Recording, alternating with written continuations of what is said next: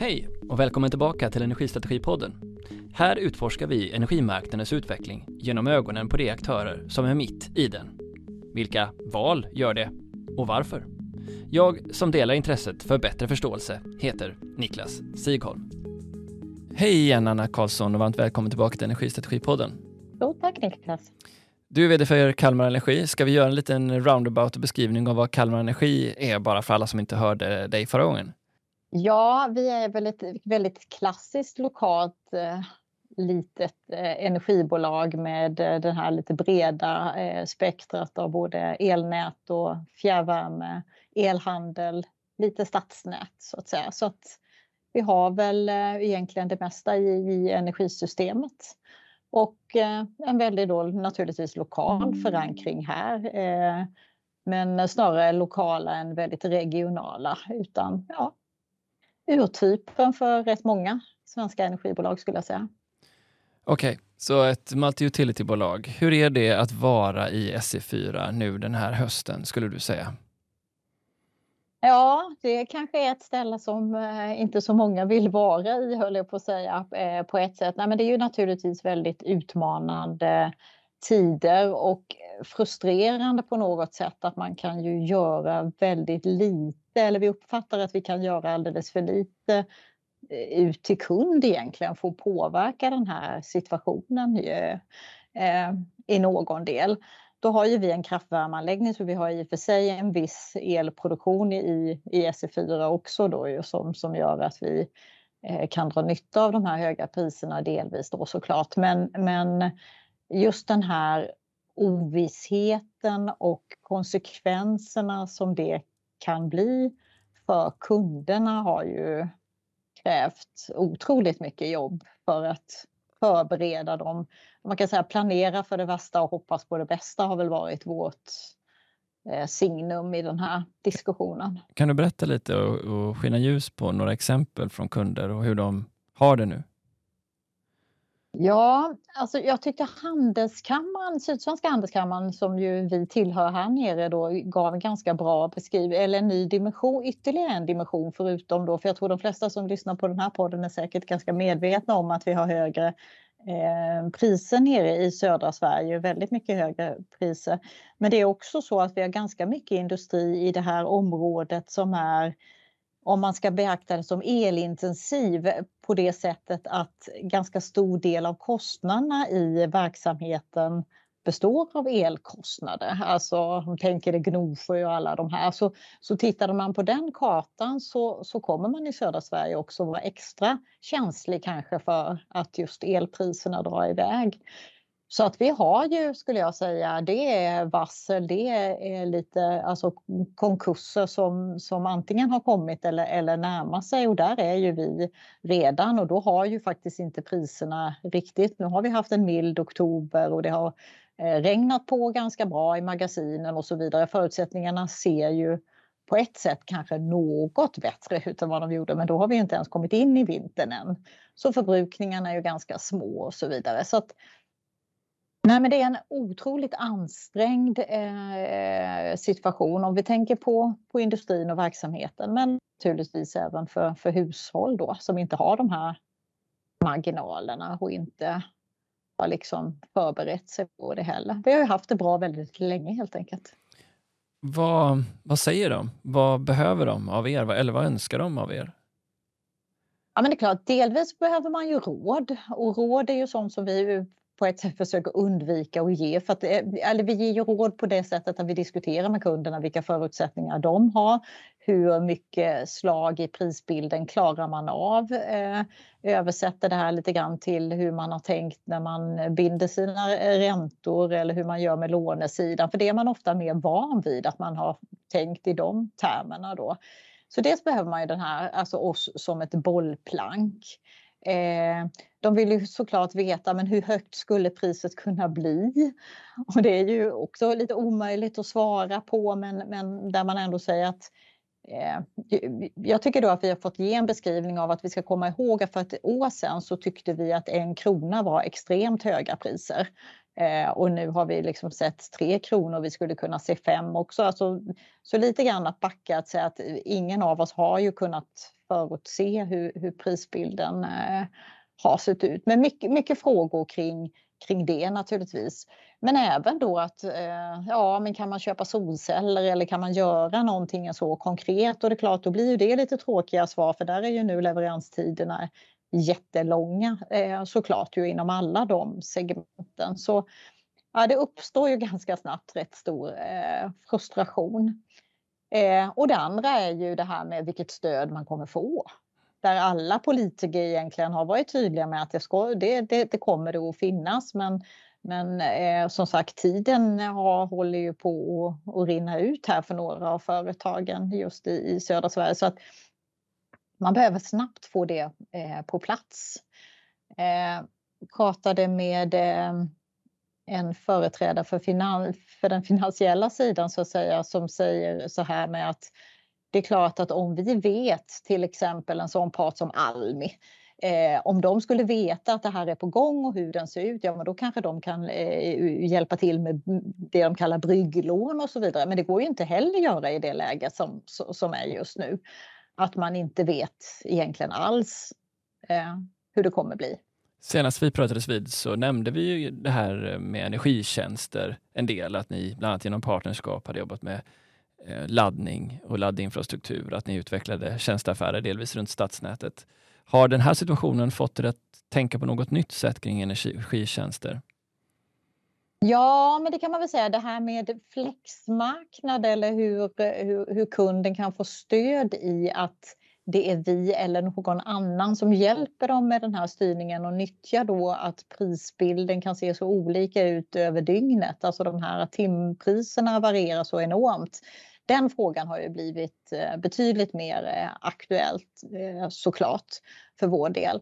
För vi hade annars inledningsvis tänkt att ja, men den här delen, vi kanske ska, vi tittar lite på batterier och så vidare, hur vi ska lära oss, hade vi nog tänkt den, den vägen och så småningom komma ut till, till kundsidan. Men här känner jag nog att vi, de dialogerna börjar vi ju nu ha med, med kunderna, liksom att lite se hur vi kan eh, hjälpa till och bidra där på något sätt. Så den har ju absolut eh, aktualiserats eh, i allra högsta grad. Och det här kanske är en svår fråga, men upplever du att ni sitter på rätt typ av avtal nu för den här marknaden med era kunder? Skapar den förutsättning och incitament till flexibilitet? Nej, det, det, det vore väl, eh, höll jag på att säga, eh, nästan förmätet att tro att man har eh, eh, avtal i alla lägen som, som fungerar eh, eh för det. Vi var väldigt tidigt ute med att vi, vi har så att säga, timavtal och så vidare med, med alla våra större kunder. Vilket gör att vi har klarat oss ganska bra så här långt faktiskt eh, på, på elhandelssidan. Och det är klart, det är ju en grundförutsättning. Men jag tänker, ska man ha den här flexibiliteten, då handlar det ju om att man har mer avtal om att vi faktiskt kan pausa helt eller att man kan in. Och, och det, där har ju vi inte varit inne, utan vi har ju mer haft det ur ett eh, ja, vad ska man säga, timpris och riskhanteringsperspektiv. Så att ja, en bas har vi väl möjligtvis. Alla, alltså elmätarna med, ni vet, det är det som ska vara bytt här nu då till 2024. Det kommer vi vara klara med här i, ja nu egentligen om en månad. Så, så data kommer vi ha, vilket också är en, en, en förutsättning för det. Men nej, vi har inte eh, affärsmodeller och så fullt, fullt ut på plats. Det kan jag inte, inte säga. Men det blir en intressant fråga. Eh, det är alltid kul att, att, att liksom utforska din, din hjärna och dina tankar kring det här. Men eh, om man tänker på då två stora affärer som du sitter på, både elnätsaffären och kraftvärmeaffären, så är det ju långsiktiga verksamheter med långa investeringscykler och man blir belönad och man kan ha en stabilitet i kassaflödet över tid, för det är inte en verksamhet som man ja, förändrar särskilt snabbt. Samtidigt så innebär ju det att man gärna också låser in kunderna rätt så stabila avtal så att säga, som inte heller varierar särskilt mycket av tid. Och det i sig kan stå i konflikt kanske då med att ja, men vara väldigt flexibel eller göra stora förändringar själv. Eh, hur ser du på det?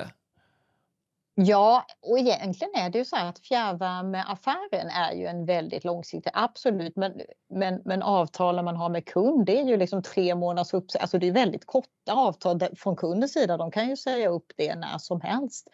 och så att jag känner väl inte, det är ju, det är ju i princip, ja, det är väldigt få fall där vi möjligtvis om vi har någon närvärmeanläggning eller någon specifik att vi har tecknat 10 eller 20 år i avtal. Det har vi ju i, i, i grunden aldrig gjort utan det är ju, det är ju korta perspektiv du har även där. På elnätet är det ju mer en fråga om det här att vi har kravbilden på lika behandling och så vidare så att man, man måste eh, måste ju bara fundera på att erbjuder man någonting så behöver det här finnas till det kan liksom, kanske inte kan vara helt individuella avtal på det sättet och kan det ställa till det i så fall? Ja, så, så där tycker jag nog mer möjligtvis att regelverken, det skulle förvåna mig om man säger så, om regelverken eh, var helt anpassade efter den situation vi är inne i nu, för det ser vi ju med på, jag menar, hur affärsmodellen har sett ut på elhandelssidan är ju blir ju heller inte riktigt hundra bra där vi inte gynnar effekt och så vidare. Så det finns ju massa grejer här som ställs på ända. Ja, Okej, okay. men så, så kunderna är redan i, i, djupt i den här problematiken och ni ser effekterna av det och ni pratar säkert med dem hela tiden. Eh, de vill ha råd och tjänster, de vill ha information, de vill ha infrastruktur eller hårdvara i form av solceller och säkert annan typ av teknik också, men där har vi långa leveranstider avtalen och affärsstrukturen, business caset behöver säkert ses över över tid. Och vad, mm. och det, det som på något sätt summerar väl den problematik kanske många kunder befinner sig i. Vad tror du kunderna behöver i form av statligt stöd? Har ni funderat någonting kring det eller vad tänker ni kring det utifrån vad ni ser? Ja, tänker du i själva omställningen i sig eller tänker du i det korta perspektivet? För jag tänker om vi tar i det korta perspektivet eh, så är det ju Eh, vilket vi har flaggat för. Nu är det ju välmående, väl fungerande eh, verksamheter som hotas här att inte klara eh, klara av att betala sina elräkningar för att vi har sån extrem situation jämfört med Norrland. Det vill säga vi sliter ju sönder landet lite genom att få en avindustrialisering här nere och, och eh, för stort tryck i Norrland till slut. Då. Så att eh, där måste man ju i det korta perspektivet gå in och ge det här stödet då hur det ska se ut i det längre perspektivet, den är ju eh, knepiga på något sätt. För, för vi kan, de här stora skillnader i elområden och så vidare måste man ju hitta någon balans i. För det är klart att det, det är ju bra att man markerar var det finns ett underskott, absolut. Och träffar man dem som har sina verksamheter i norr säger räkna inte med att även om vi tillför massa produktion kommer vi ju samtidigt ha en förbruknings kurva som går eh, kanske ännu snabbare uppåt så vi kommer inte kunna hjälpa er nere i söder. Så att, eh, vi behöver ju få till eh, få till mer produktion. Och det, det, det som oroar mig tycker jag är ju hela den här politiska polariseringen som har varit. Att antingen så var ju kärnkraft svar på alltingen eller är kärnkraft inte svar på någonting.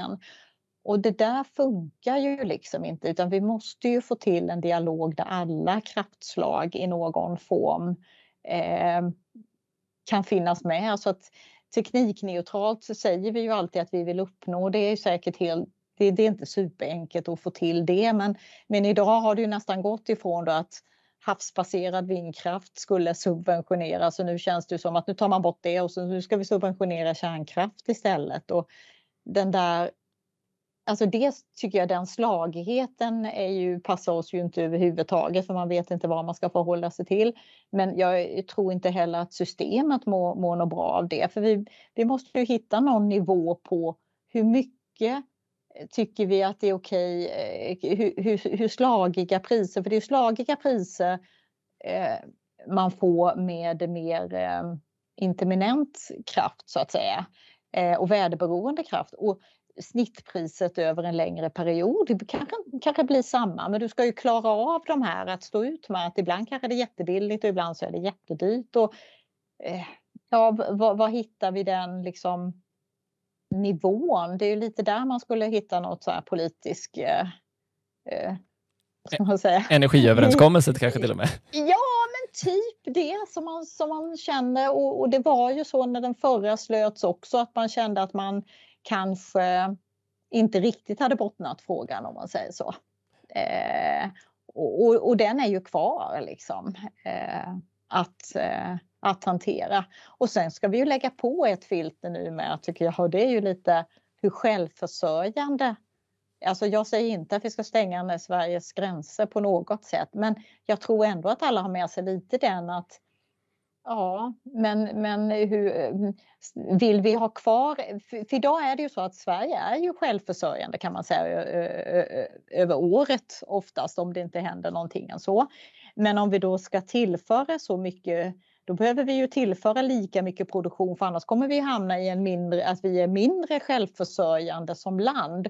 Och det kanske inte känns toppen bra i det, i det, i det så att säga, säkerpolitiska läge man befinner sig i. Så att, förutom om vi hade en energiöverenskommelse som behövde landa i olika bränsleslag så har vi ju en dimension till nu att ta hänsyn till. Upplever du från ditt perspektiv att det har skett någon förflyttning i, de här, i synen från allmänheten på de här frågorna? Ja, det är jag ganska övertygad om faktiskt. Att, att, eh, att man har, för att det, det blir ju... Eh, ja, men ska vi vara... Kostnaden för att vara beroende av andra har ju ökat mångfaldigt i, i det läge vi befinner oss. Och, och därför kan jag ju säga att jag blir ju, men det är också det här att man sitter med det svenska perspektivet. Men det är klart, för mig då som, som, är, som har då biobränsle i kraftvärmeproduktionen. Vi, har, eh, vi använder rester från skogen inom sju mil, liksom, eh, för vi bor där vi har den högsta tillväxten av skogen i landet. Då ifrågasätts även det, alltså det här att att ta tillvara de inhemska resurser vi har. Det blir ju obegripligt för mig att inte det skulle vara det absolut första vi ska titta på. Vi har ju massa skog, vi har ju massa vatten och så vidare. Att eh, det ska vi maxa på något sätt. Men där har man ju hela den EU-diskussionen om att inte beakta bio, biobränsle som, som, som hållbart. Och den frågan blir ju så pass... Alltså den är ju, jag fick den frågan i min styrelse att ja, vad händer, ja, vad händer då? Säger jag så här, då kan vi ju typ lägga ner nästan. Alltså det blir ju liksom, det är en sån enorm fråga då, 100 biobränsle till att det inte skulle vara förnybart överhuvudtaget. Och det, det, ja, det gäller ju hela, fjär, hela svensk, hela, hela branschens eh, liksom syn. Så att Ja, det, det, finns ju inte en enda sak som, som, som känns helt stabil eller eh, någon garant för att ja, men det här vet vi i alla fall. Mm. Det är ju knappt någon sån puck kvar längre. Så ett, ett, ett, en, en, högre kraft i frågan om hur förnyelsebart, eh, förnyelsebart direktivet eh, tillåts påverka de resurser, de förnyelsebara resurser vi har. Eh, men är det även så, skulle du säga, kring vindkraftsfrågan till exempel? Att, det är, att du tror att acceptansen ökar för den nu när folk ser att, eh, att vi behöver en tillförsel på något sätt och det här går snabbast? Jag tror faktiskt att det gäller, ja, jag tror att det gäller för, för alla eh, energislag och, det, och, och, kärnkraft blir nog särskilt så då, för den är ju ofta, den slipper ju du se liksom. För du bor inte i närheten av den. Så den, den, det är inte så märkligt heller att ja, men då, då börjar det också kännas eh, eh, vad ska man säga, mer, mer tillgängligt än, än, än vad man har, har tyckt tidigare. Men, men allting som vi själva har känslan av att vi har någon sorts rådighet över. För det tror jag man har om, om kärnkraft också ju. Liksom, även om inte uranet kommer från Sverige på det sättet så, så upplever man ju ändå att ja, men det, det, det har vi liksom. Det vi, det vi själva kan ha kontroll över här. Eh, mm. Ja, växer liksom värdet på. En sak jag är nyfiken på sen förra gången vi pratades vid och det var mm. den om, om kraftvärmen och kraftvärmens position. För då hade du delvis en ganska negativ utblick angående hur politiken utvecklades kring kraftvärmen och den grundläggande affären för kraftvärmen på sikt. Mm. Hur ser du på den idag, givet hur marknaden har förändrats? Och politiken för den delen? Ja, nej men alltså om, om vi då tar bort den här delen som kommer från EU-direktiv eller den tanken så har ju eh, nej kraftvärmens roll, man kan säga att eh, det som vi har försökt eh, förmedla, eller hela branschen har försökt att förmedla kring hur viktig eh, kraftvärmen är med den lokala elproduktionen och så vidare. Ja men plötsligt så har ju det leverer, alltså kan man säga, har ju det synliggjorts jätte, jättetydligt. Både på grund av, det började ju egentligen med effektbristerna i de större städerna där vi kan säga att så hade det ju sett ut. Och det, det är ju trots att det finns kraftvärme, det hade ju sett ännu värre ut och så vidare. Eh, och det här då med att, att ha en lokal elproduktion eh, nu när vi behöver ännu mer eh, el överhuvudtaget. Nej, men så allting, alltså det mesta där har väl ändå spelat eh, spelat oss i händerna får man väl ändå säga. Så att eh, ur ett politiskt, så, så, så, svensk politik så känner man ju inte att det finns något läge som har ett motstånd mot kraftvärme, tvärtom. Ehm, eh, och det ser man väl också med mm, mm, borttagandet av avfallsskatt för de som, som eldar det och så vidare. Då. Så att det är ju absolut, och det är ju då man blir lite frustrerad, då kommer liksom den här bio, biodiskussionen istället då. Men, men hade den inte varit så tror jag skulle svenska politiker helt och hållet äga den här frågan så skulle jag eh, inte vara eh, speciellt orolig. Tror du idag att förutsättningarna för att det byggs ny kraftvärme är väsentligen högre? Tror du på det nu? Ja, ja, både ja och nej. Jag tror att vi alla, eller alla, jag ska inte prata för alla, jag ska prata för mig själv. Så Eh, det är klart, hur länge håller sig de här höga priserna? Alltså, det är ju återigen det här med lönsamhet.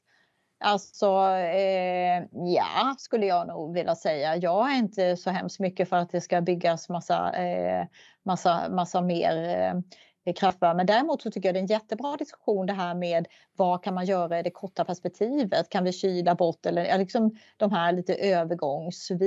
Jag menar, vi tittar väl snarare på kan vi möjligtvis binda ihop oss med närliggande för att liksom få upp eh, eh, och tänka mer regionalt än lokalt. Men Ja, det, det, är långa ledtider du ska räkna eh, och, och eh, då är inte jag så övertygad om att vi har så höga priser så att eh, det är en självklar kalkyl att göra. Dessutom så, jag menar biodrivmedel ska användas till mycket annat och så vidare så att mm, ja, jag, jag, skulle vara försiktig där. Tolkar jag det rätt att din spaning är att bakom den här prispucken som hur länge den nu håller i sig ett antal år så väntar en helt annan och mer utmanande framtid för kraftvärmen?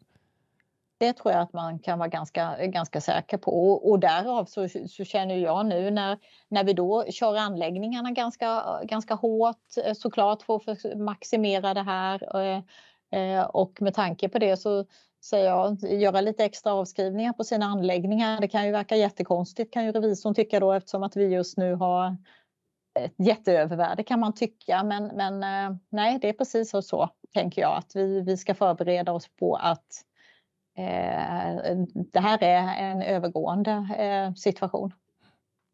Vad, vad hade ni varit idag om säg ni inte hade haft elproduktionen också utan så att säga bara fjärrvärmen?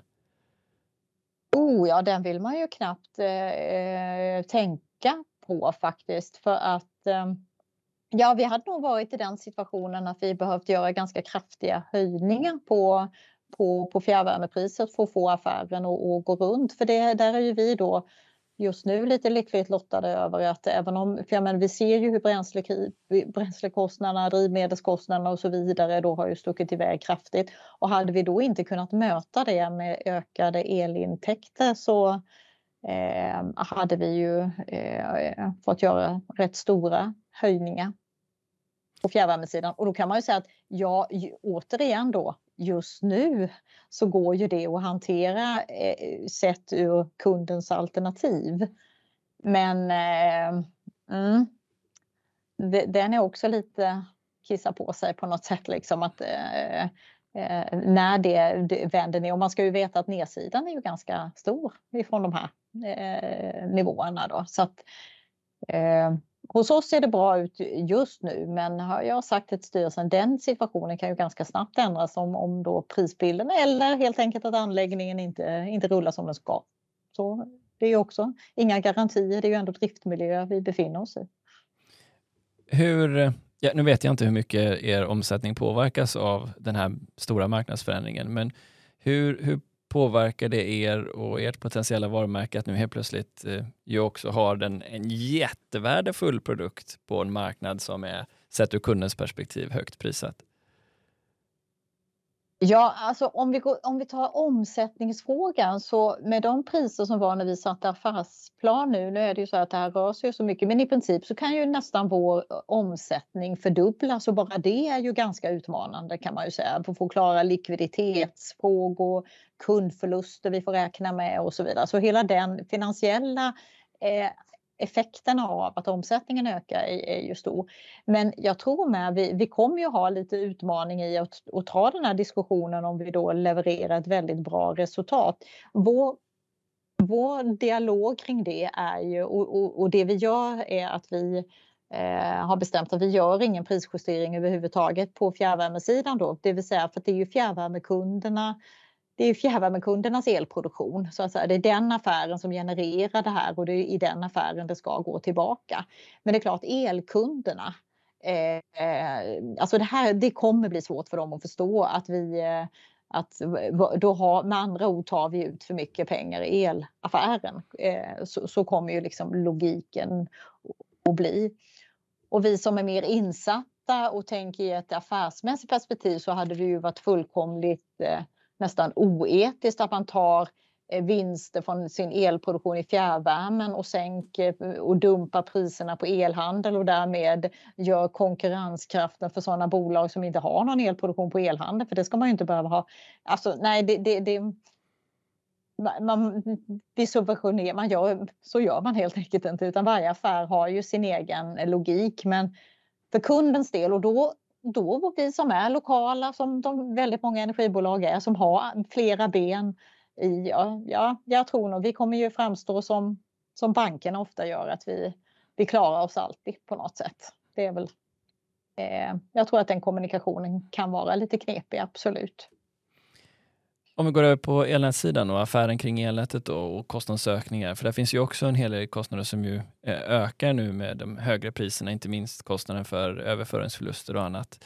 Eh, där har vi också sett väldigt olika prishöjningar kan man väl säga över landet. Hur ser det ut för er på elnätssidan och den affären?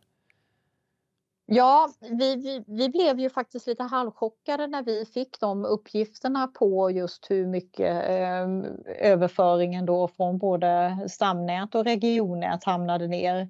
Eh, så våra första beräkningar tydde ju på det att en ökad kostnad för våra slutkunder på närmare, jag tror vi landade på 66 procent eh, högre och det är ju kopplat till att man då har nätförlusterna inte bundna helt enkelt utan att de går eh, rakt mot eh, spotpriset då.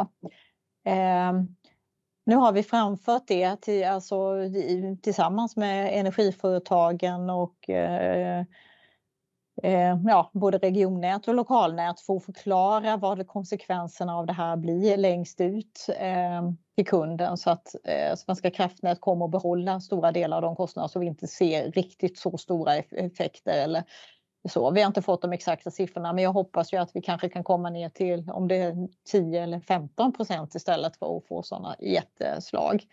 För då är det återigen att i syd har vi mycket överföring så vi har extra mycket nätförluster som, som, har, som ska bäras av kunderna nere i syd. Så vi får liksom ytterligare en i den här skeva fördelningen av kostnader för, för landets eh, elöverföring som, som, som hamnar tokigt helt enkelt. Men jag var ganska imponerad av ändå att vi eh, tillsammans som kunde räkna kunde få fram budskapet till Svenska kraftnät och, och att de agerade på det. För att jag förstår ju att det är, ja, ja du vet själv, det är stora eh, kolosser höll jag på att säga och långa processer och så vidare. Och, eh, vi är ju inte så långt ifrån första januari om man säger sådär. Så att, eh, Nej, elnätet har ju sina. Sen kan man ju sen naturligtvis när omsättningen och kostnaderna på elsidan är så enorma så, så blir ju ofta elnätet den, den lilla delen av det. Eh, men samtidigt har du hela energiskatten och all moms och sådär som ligger där så att eh, nej, den är utmanande den med. En annan sak vi pratade en hel del om förra gången var det här med vilken ränta som man kan ta ut eller kan räkna på för sina investeringar som elnätsverksamheten nu både är väldigt investeringstung eller reinvesteringstung. Eh, och det andra är att så som intäktsramen ser ut så påverkas man också mycket av vilken ränta som sätts för mm. eh, kapitalet. Hur mm. ska man se på det i en sån här situation där ja, vi, vi ser just nu en aldrig någonsin tidigare skådad kollektiv global räntehöjning från centralbankerna. Nej, och jag, jag tycker nästan Niklas att det blir lite så halvironiskt att det här kommer att, att slå tillbaka nu. För att jag minns de diskussioner där, där vi som bransch har försökt att liksom överklaga de här besluten som har kommit bakåt i tiden hur regelverket ska se ut. Och nu minns jag inte exakt vad det är kopplat till, men om du tänker dig den räntenivå eller den man kallar VAC då, ju som en, det är ju en, ett, ett vägt pris på lånat och eget kapital kan man säga då. Det är ju den vacken som styr och, och just nu så tror jag den ligger på eh, 2,6 eller alltså någonstans där. Och när den sattes nu senast så tyckte vi så att det, det är ett väldigt kort perspektiv. Jag tror att man går på sig en, en femårig ränta eller någonting sånt där. Och vi sa det, det borde vara ett längre perspektiv på den för att annars kommer det här bli ganska slagigt för då gick vi från att det var 4% ner till 2. Eh, och man vill ju inte ens tänka på vad som kommer hända nu då, för nu kommer den väl säkert då hur, hur mycket, men den kommer ju hoppa upp så där kraftigt igen eh, istället då. Så att återigen så, så hade det ju känts, och det, det, får man ju se om de, om de gör någonting med, men annars så, så, så blir det ju kraftig ökning av intäktsramarna. Eh, och samtidigt så i intäktsramen ligger ju också en koppling till olika index eh, eh, för byggnation och så vidare. Då. Så att, eh, ja, som ja. dessutom är väldigt billiga då, givet att det nu plötsligt blir svindyrt. Ja, och, men, eh, men klarar systemet av det då? Säg att helt plötsligt så går upplåningskostnaden för elnät från kanske låga 2 och ända upp till 6% om vi säger att vi inte får, får, får bukt på inflationen. Ja, och, nej, men då tänker jag, eller, tänker jag så här att man eh, eh, där behöver ju eh, Energimyndigheten ge möjlighet. Det är ju lite det här, kan man rulla du vet, kan man, måste man ta ut sin intäktsram i den perioden eller kan man rulla fram den li, eh, Eh, till lite senare? För, för ska vi ta något sorts samhällsansvar så får vi ju inte över ännu mer kostnader just nu utan kanske känna att okej, okay, vi kan ta dem lite, lite, lite senare och, och, och själva bidra till att vi eh, fördela ut det här lite. Men det är ju lätt också när jag då sitter på multi-utility som du säger, alltså man sitter med flera olika eh, eh, verksamheter där man kanske kan göra så. Jag menar, sitter du och är bara ägare av ett elnät och, och så fort du får in de här kostnaderna i din egen verksamhet så kommer du ju behöva rulla ut dem. Eller dina ägare kommer kräva att du gör det. Så att, eh, för de vill nog inte att du är bank. Liksom. Mm. Så det blir ett eh. styrkeargument nu, tycker du, för att det borde vara ett mer långsiktigt pris för att stabilisera räntan i intäktsmodellen? Ja, precis. Det vi sa förra gången när den gick från, då var det ju en kraftig sänkning, att vi tyckte att sänkningen borde ha varit lite mer försiktig. Eh, så kom eh, blir det ju samma argument nu, för nu kommer uppgången. Då kan man säga att det kan ju vi vara jätteglada i, för den kommer komma direkt till oss. Men, men jag tror att det blir väldigt tydligt att det är ganska olämpligt att ha den typen eh, av eh, regler, regleringar och särskilt eftersom att ingen av oss hade väl att vi skulle få räntehöjningar. Det är klart, det, det, det såg man ju för att man kan ju inte gå neråt från noll i princip. Men, men att det skulle vara sån snabb uppgång kommer ju göra att det här eh, eh måttet blir lite märkligt. Elhandeln har vi inte varit inne på och ni har ju också elhandel och där skakar mm. det ju i branschen givet att det är så höga, även om marginalen kanske ökat för många och man nu puttar bort risk så mycket som man bara kan, eh, Eh, så är det ju en hel del krediter som behöver bäras här av olika slag. Hur har ni gjort för att eh, överleva i en miljö där det helt plötsligt blir jättestora eh, volymer av, av krediter som måste hållas på ett eller annat sätt? Mm.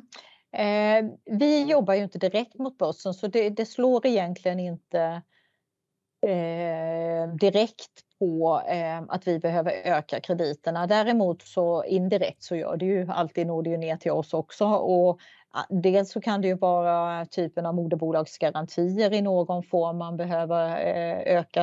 Eh, vi har inte gjort det än men jag kan tänka mig att den diskussionen kan komma eh, att våra leverantörer eller partners behöver kontobetalning eller så för att det blir så stora flöden. Så att eh, absolut så kommer det in. Och då får ju vi titta på, vi börjar med alltså hur ser våra betalningsflöden in från kund och vilka avtal har vi där vi kan ändra det. Och det är klart motivet eller dialogen vi har med kunderna är ju att i det här läget så är det ju inte bra för någon att du, du, har, du är ju så att säga det är ju säkrare, du har bättre kontroll om du betalar varje månad och inte börjar tänka i två månaders eller kvartalsfakturer för då hinner ju eh, kostnaderna dra iväg. Eh, det blir liksom stora, stora belopp, inte bra för oss naturligtvis, men det är inte bra för kunden heller. Så att den typen av diskussion. Men även så att vi har varit i kontakt med bank, vår bank eh, för att få och, och ehm, vi ser att vi behöver alltså öka upp, eller vi har inte ens haft, men vi lägger till checkräkningskrediter och så vidare då så att vi, vi så att vi kan klara av helt enkelt att vi, vi, vi kommer få ligga ute med pengar från det vi betalar eh, leveranserna till dess att vi får in det från kunder. Har ni haft strategi där ni har liksom balanserat er, er handelsvolym mot den fysiska produktion som ni själva har och använt det som ett sätt att eh, mitigera risk? Ja, men det gör vi ju indirekt så, så gör vi så att vi, eh, eller rättare sagt att det ena, vi, vi har ju ändå ett, ett, i, vår, i vår del ett, ett flöde in eh, också då från, från elproduktionen. Så absolut, den, den kan ju vi eh, nyttja på, på ett eh, bra sätt här och även i, i sådana frågor där man då ska prissäkra på båda hållen. För vi ser ju att de här spreadarna, alltså skillnaden mellan om du den som vill köpa och den som, som eh, vill sälja eh, har ju varit helt eh, enorma. Så att, att kunna matcha de flödena, om det har haft ett värde innan så har ju det värdet kanske tiofaldigats om det räcker i, eh, just när det är en svårbedömd marknad lurigt också för att det är ju väldigt mycket volym som försvinner från Nasdaq-börsen också så att det är ju liksom det är inte speciellt likvida delar. Och då kan vi ju vara tillbaka där vi började en gång att man har väldigt mycket bilaterala avtal och, och motpartsrisker och så vidare då så. Mm. Det här har inte förändrat. Sagt, ja. nej. Det har inte förändrat er syn eller har det förändrat din syn på något sätt om elhandelns position i din portfölj? Eh, Eh, nej, det här är ju ett, eh, ja, vi säger så här, det här är ju ett ordentligt stresstest på att våra riskpolicy och riskramar eh, eh, fungerar egentligen. Och, och så, så, så här långt så känner vi att eh, håller bara dem så är det ju ändå så här att eh, eh, vi, som, vi är ju en sorts samhällsaktör liksom på det lokala. Och om inte vi kan stå upp och dela riskerna med kund utan säga att nej tack, vi levererar inga avtal här utan det är för stora risker, de får ni bära själva. Eh, absolut, jag kan förstå om man är, hade jag haft en eh, är man en, så att säga, en aktör i, i SC1 så, så, hade jag nog inte eh, sålt någonting i SC4 heller. Liksom. Det är en liten annan, eh, annan perspektiv men jag tycker vår roll, och det ser man ju också, vilka vänder de sig till. Liksom. Det är ju det är klart att vi ska stå kvar. Det är ju därför vi finns på något sätt. Vilka skulle du säga är de stora förändringarna, om några, i, i strategin? Eller är, blir det här mest en övervintring? Hur, hur ska man se på en så här stor och snabb marknadsförändring när man jobbar med strategi, tycker du? Nej, men jag tror du har väl varit inne på några av de frågorna. Du säger så att ja, ska vi bygga mer kraftvärme nu då på grund av att elpriserna är så här? Eh, det är ju en sån. Eh, nej, kanske eh, eh, kanske inte. Eh, hur ska fast, kommer fastprisavtal att finnas och hur kommer de att se ut eh, framöver? Ja, kanske inte, för är det någonting vi i branschen, vi är oerhört generösa. Jag, tror, jag vet inte ens om det, det bara var eh, rök utan eld, att det var någon som inte stod upp för sina, den här diskussionen som blev, att, det var, att man inte stod kvar vid sina fastprisavtal. Det tror jag hela branschen gör och vi, eh, alltså andra, andra saker i samhället som, som du betalar för. Jag blev så fascinerad när jag hörde, hörde det här med, du vet, privatleasing av, av, din bil till exempel. Så är det säkert några nu som, jag nu ändrades räntan så då ändras det lite grann. Alltså det finns vissa villkor som, som faktiskt inte är helt, helt, helt fasta. Eh, ska vi också ha sådana? Alltså, så det är ju lite det här, vad, vad, vad händer bortom eh, jag bedömer nog nu att vi har gjort det vi, vi, vi har liksom greppat det här med dubbel omsättning. Klarar vi likviditeten? Eh, behöver vi förändra synen på hur vi prissäkrar el? Alltså de där frågorna har vi liksom gått igenom och det är ju de som är i det ganska korta perspektivet. Så nu gäller det att titta bortom det. Eh, och där tror jag som sagt avtalsstruktur och så vidare. Jag, tror, jag har svårt att se att det kommer se likadant ut. Det kommer det inte göra. Leder det här till några ökade investeringar i någon del av er verksamhet? Eller kanske minskade investeringar någon annanstans? Ja, men det vi som sagt, det jag hoppas och tror på är att vi, eh, det, det, är batteridelen där som, som, som jag känner mig och det är ju för att marknaden, för jag tror att även om vi säger att att, att eh, snittpriserna går ner så det här att ha en ganska stor fluktuation och att kunna bidra till att hålla ja, eh, eh, nätet stabilt och så vidare. Det känns ju som eh, den, den vägen eh, eh, vill vi nog eh, gå. Och den hänger liksom bra ihop med både dialoger med kunder och att vi själva sitter på en turbin och så vidare. Då. Så att, eh, där gör vi det.